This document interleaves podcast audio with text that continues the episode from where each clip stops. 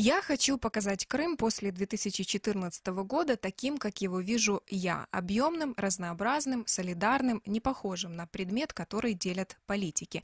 Я зову вас в путешествие по Крыму длиной в пять лет вместе со мной. Так начинается книга «В поисках войны. Пять лет в Крыму» российской правозащитницы Александры Крыленковой. Александра сегодня у нас в гостях. Здравствуйте. Здравствуйте. Можем.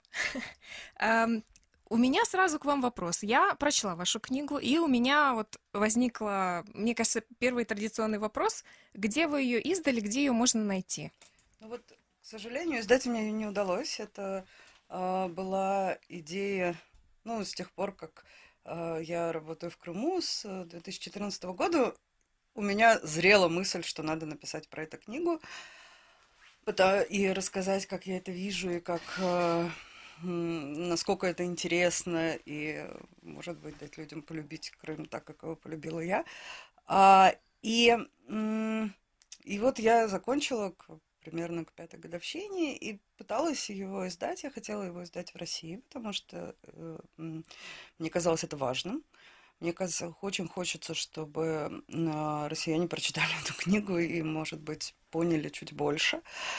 И, к сожалению, мне это пока не удалось никаким образом. То есть мы обращались в разные издания, издательства, и никаких ответов э, либо не получали, либо получали, что не по теме, ну и так далее.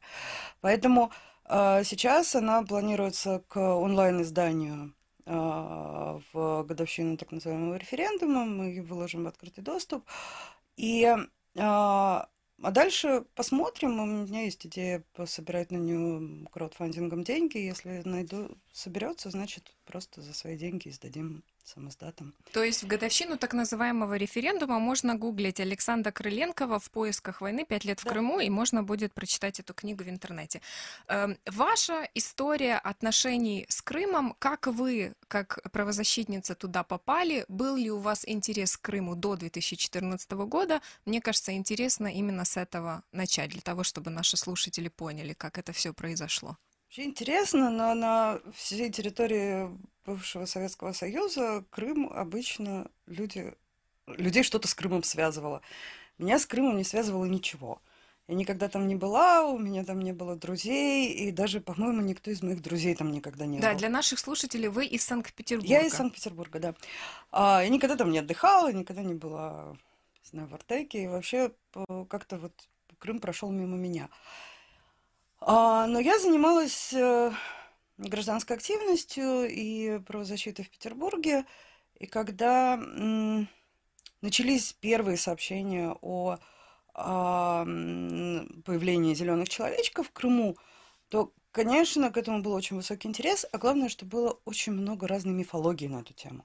То есть все рассказывали, было очевидно, что это мифология, но как понять, что на самом деле, не разобраться, непонятно. То есть непонятно, как, кому верить, э, кого читать а, и так далее. Потому что люди из Крыма же сами, разным, разные люди рассказывали разные вещи, и, и захотелось посмотреть на это своими глазами, и захотелось рассказать, как это было. То есть вы просто туда поехали как, ну, скажем так, как обыватель, э, посмотреть своими глазами. Вы на тот момент не были представителем никакой, Я ну, как бы не представ... были делегированы туда какой-то да. организации.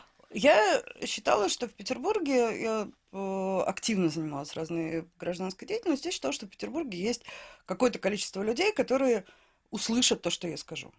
И мне захотелось, я это называла таким форматом гражданской журналистики. Я просила в социальных сетях написать мне вопросы, ответы на которые я буду искать. И вот в таком формате я ездила, писала какие-то заметки, эм, ну, что-то для социальных сетей, что-то куда-то шире уходила. Ну, вот писала такие наблюдения о том, что я вижу.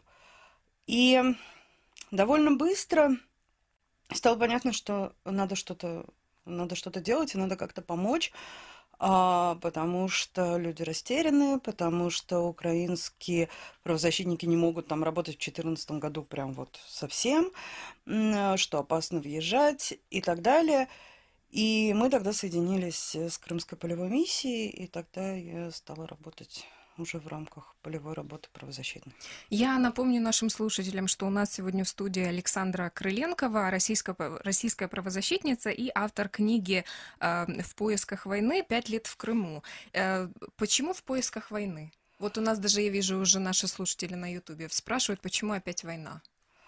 А, это история с 2014 года, когда э, ты сидишь в мирном Петербурге и видишь все эти сообщения про зеленых человечков, про оружие, про э, военную технику и так далее, то ты начинаешь по-настоящему все время думать, война или не война. Это вот эта мысль, которая стучит, на, ну, на мой взгляд, в мозгу все эти пять лет. И на самом деле этот вопрос так никуда и не девается.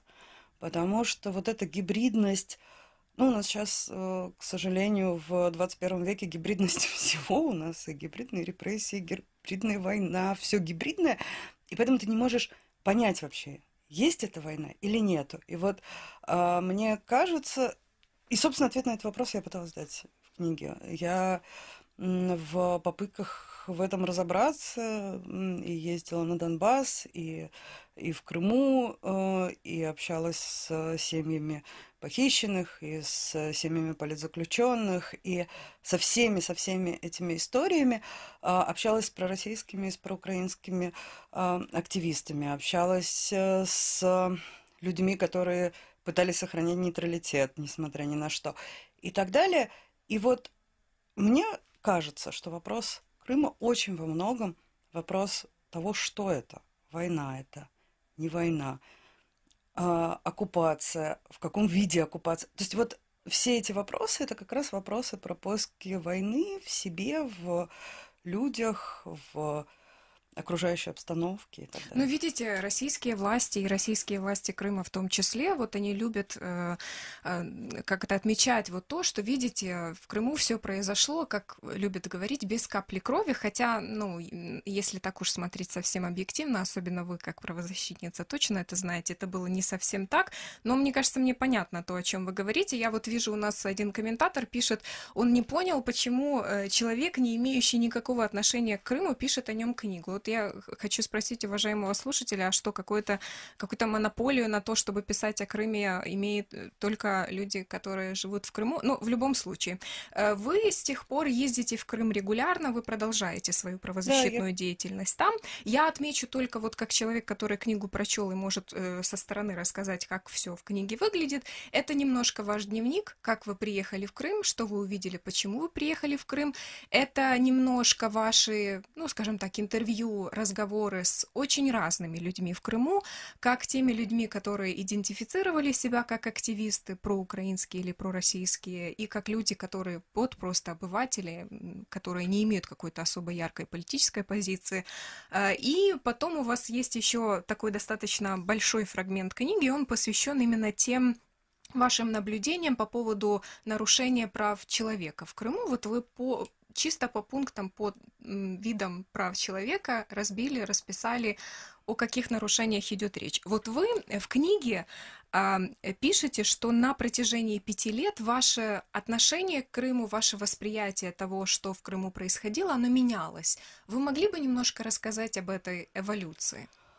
А, если честно, когда я приехала, а, у меня я вообще ничего не понимала про Крым. Я не понимала, а, как там...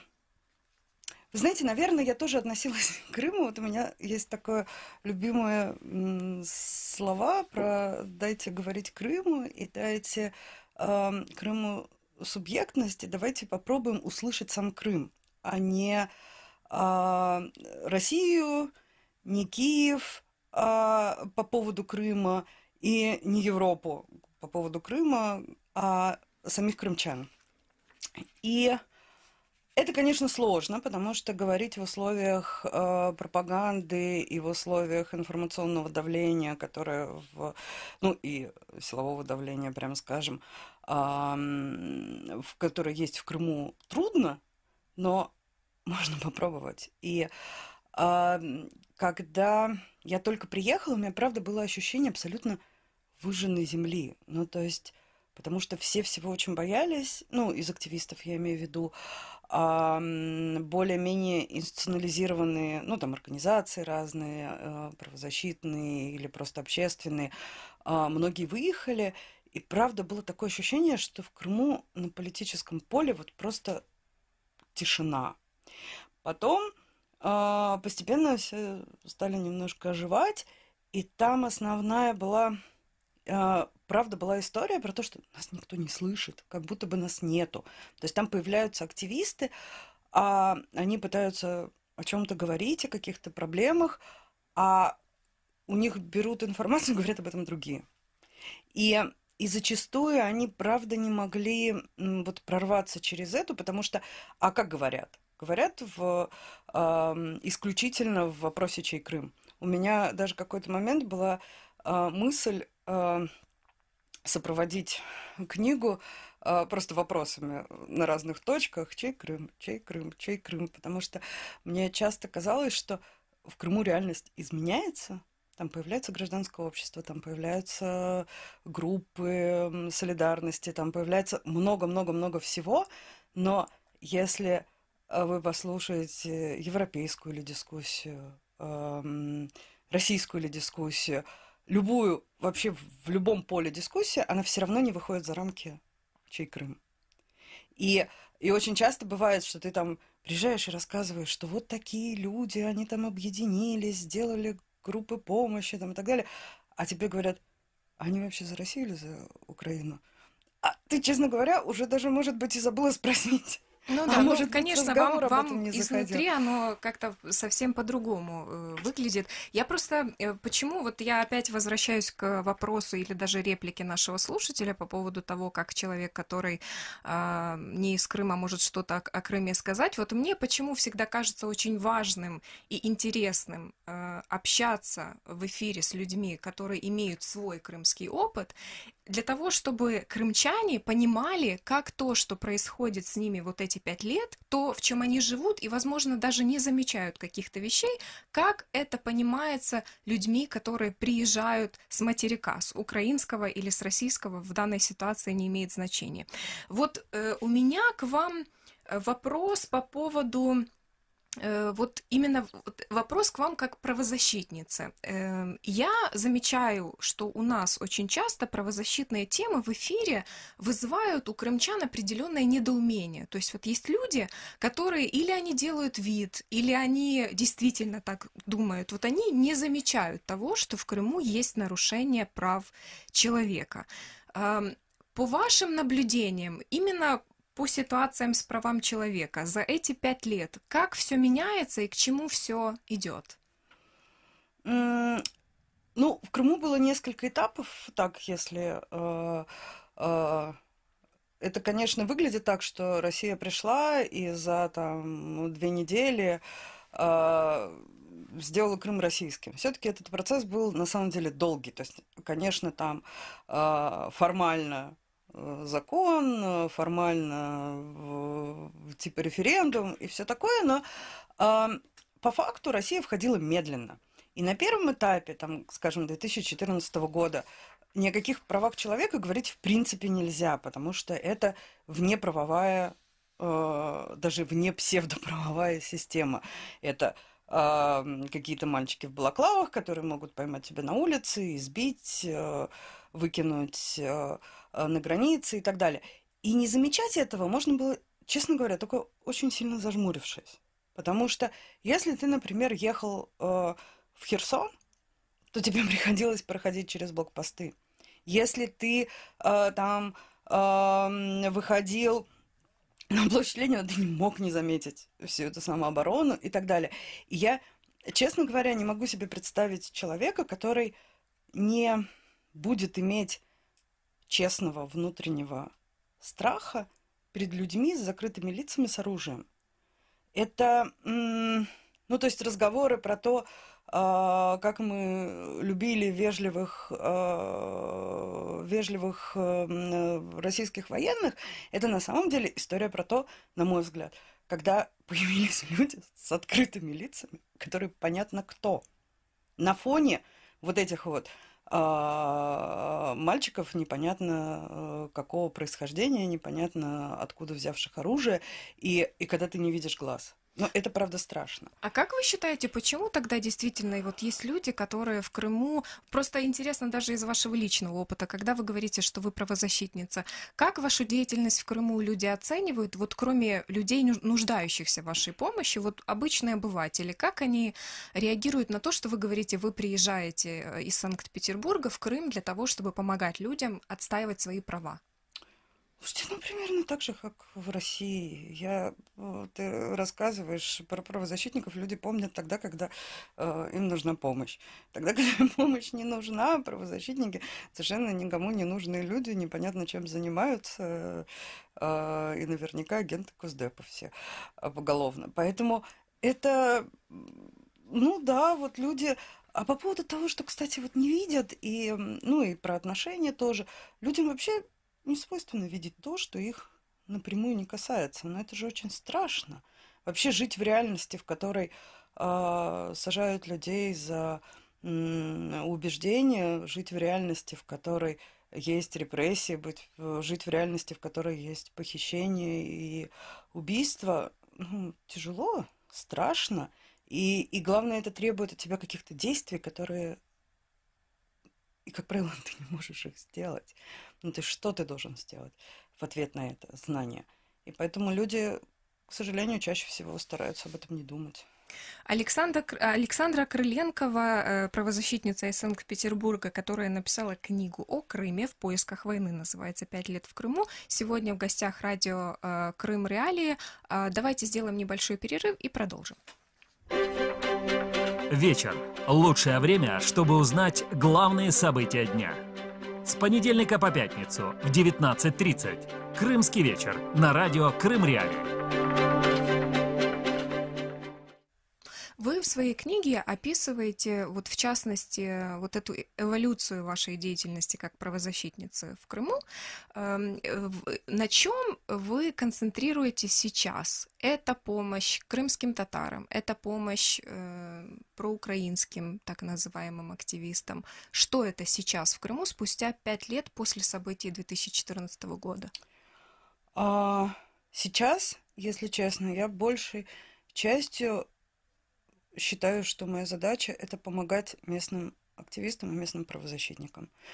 Советами, какими-то знакомствами, какой-то... Хоть чем, вот чем смогу.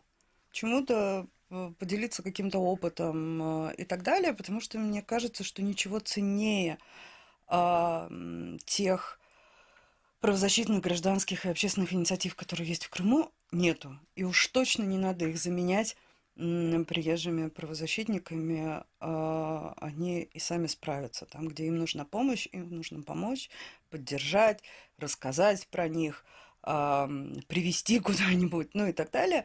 Но а, я уверена, что они справятся сами. То есть я совсем не хочу и никогда не хотела заменять крымскую правозащиту собой и работать там вместо местных правозащитников. И я очень счастлива, что они там есть и появились, и развиваются, и крепнут. И вот последние годы, я, ну вот год, наверное, полтора, я считаю, что вот моя основная задача это их поддержать, чем смогу, чем они просят. 8 800 10 06 926 это номер телефона прямого эфира. У нас есть э, слушатель. Здравствуйте, кто вы, откуда и ваш вопрос или реплика. Добрый день. У меня комментарий. Меня зовут Вадим, я из Симферополя. Вот по поводу находиться, жить в реальности, где могут за мнение какое-то посадить, вот и э, слышать от вас это просто комично. Там, где Кацарба просидел два года за то, что сказал, я не хочу убивать украинцев, Василец и Тимонин отсидели по году за то, что э, на, на, на, настраивали YouTube каналом а, вы говорите о свободе слова, о мнении, которое человек в стране, где переполнены КПЗ и тюрьмы, вы рассказываете, что здесь в Крыму кого-то притесняют. А вы из Крыма Придурков, звоните? Э, хотят поджечь. Я из Симферополя звоню. Придурков, которые хотят что-то там выкрикнуть э, или поджечь какой-то там забор кому-то, их, да, естественно, правоохранители забирают. И вы тут же их причисляете к каким-то активистам. Спасибо вам за ваш звонок. Вот, мне кажется, это достаточно распространенное мнение по поводу того, что происходит на материковой части Украины. Никто же не отрицает, что э, какие-то случаи нарушения прав человека на материковой части Украины есть. Но в отличие, например, от Крыма, на материковой части Украины хотя бы могут работать какие-то международные мониторинговые миссии, которые обращают внимание и на те случаи, на которые вы обратили внимание. А вот в Крыму, как с этим быть? Вот это вопрос. Э, ну, я бы хотела еще прокомментировать, что я-то говорю об этом я не украинка. Я, честно говоря, и о ситуациях э, нарушения прав человека в Украине я не знаю ничего. Это не э, мой, ну, за исключением Крыма. Это не моя страна, и не моя страна нарушает эти э, права. Мое дело, где Россия, как государство, гражданка которого я являюсь, нарушает права. И в России э, политических заключенных и людей, сидящих за слова, много людей. Я недавно провела статистическое исследование, и сейчас по тем статьям, которые подразумевают даже в своей формулировке а, осуждение за слово, ну, экстремизм, э, сепаратизм и, так, и прочее, прочее. То есть там, где человек ничего не сделал, кроме того, как сказал. За последние четыре года больше двух тысяч человек по России. И поэтому, да, я как э, россиянка могу говорить о том, а, что Россия нарушает права человека. Поэтому претензия о том, что я говорю это а, от Украины, ну вот я сейчас в эфире украинского радио, поэтому говорю от этого, об этом с украинского канала. Когда я бываю в эфире российского радио, я говорю об этом там. Давайте мы возьмем еще один звонок и продолжим разговор потом. Здравствуйте, кто вы, откуда, ваш вопрос или реплика? Добрый день, я из Крыма. Да у меня такое, значит, как бы, ну, реплика. Крымские люди живут по принципу, как на зло кондуктору. Куплю билет и пойду пешком. Недовольство и неурядиц очень много. Ну вот, а как на Украине? А как на Украине? А, ведь создал ситуацию на Украине, то и, и россияне, в принципе, это понимаете. И вот люди как-то не хотят понять, что ну, вроде мы живем там плохо, эти очередям, не, не всякие неувязки, недоработки. Ну, мы, значит, виноваты в Украине тоже, мол, не хотят они люди понять, что надо как с этого дела выходить, сообща или как-то, ну, мозгом, мозгой свою там реагировать на эти вещи. Вот сказали по телевизору хорошо, у нас все хорошо, все прекрасно. Вот, в общем, большинство людей в Крыму имеют именно вот такую позицию. Спасибо. Давайте сразу возьмем еще одного слушателя. Здравствуйте. Кто вы, откуда и ваш вопрос или реплика? Здравствуйте. Вы меня слушаете? Да, да, говорите. Алло. Говорите, вы в прямом эфире. Я хочу заметить госпоже Крыленковой, что так называемые российские защитники, как сидящие на, на западных грантах, они защищают всех, кроме русского народа, по сути. Практика их не волнует, где русских дискриминируют, ни Украина, ни русских полностью дискриминируют. Уже запрет, скоро запретят на русском языке разговаривать. Это вас не волнует. Вот поэтому русских патриотов, такие как вы, вызывает только чувство презрения к вам. А, понятно, спасибо за ваш звонок. Интересно, где запрещают разговаривать на русском языке. Очень интересно. Но, наверное, вам вот эта реплика по поводу грантов и того, что вы не защищаете русских, это вам должно быть интересно в плане ответа. Не то, чтобы я немножко устала на это отвечать. А, мне хотелось э, сказать, что а, для того, чтобы защищать правозащитники, защищать людей от государства. Такая у нас работа. А наша задача защищать человека от произвола государства, иначе его никто не будет защищать от произвола государства. Произвола, соответственно, российские правозащитники защищают от произвола российского государства украинские правозащитники должны защищать от произвола украинского государства. Эстонские правозащитники защищают людей от произвола эстонского Но, государства. видимо, у нашего слушателя было свое видение того, как должны работать правозащитники. В любом случае, вот продолжая наш разговор, э, да, я напомню нашим слушателям, у нас э, в эфире российская правозащитница Александра Крыленкова.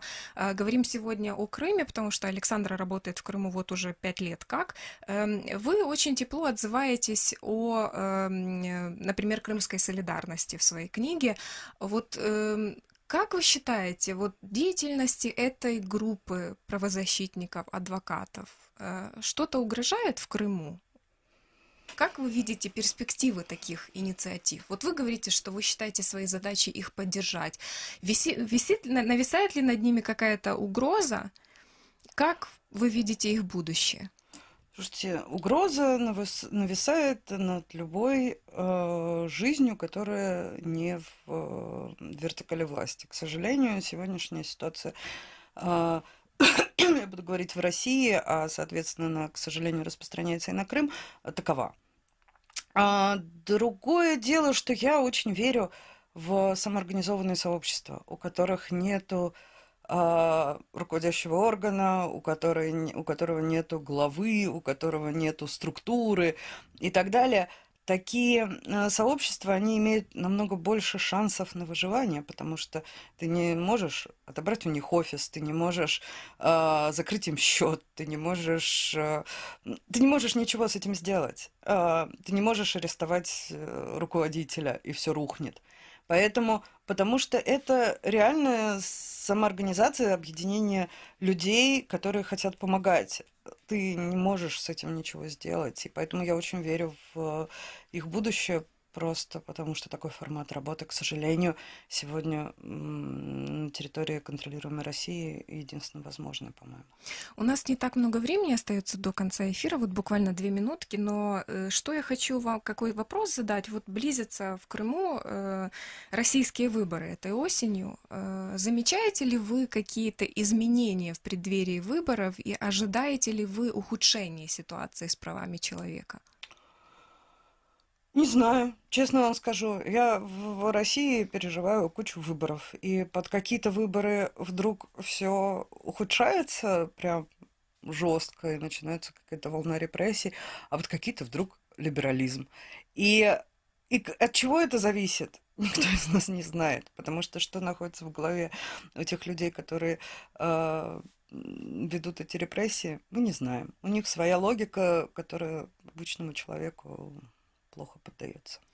Э, и последний вопрос. Вот если бы вы э, резюмировали, для кого вы писали свою книгу, вот кто бы вы хотели, чтобы вашу книгу прочитал? Это россияне, это украинцы, это, возможно, вообще люди из других стран?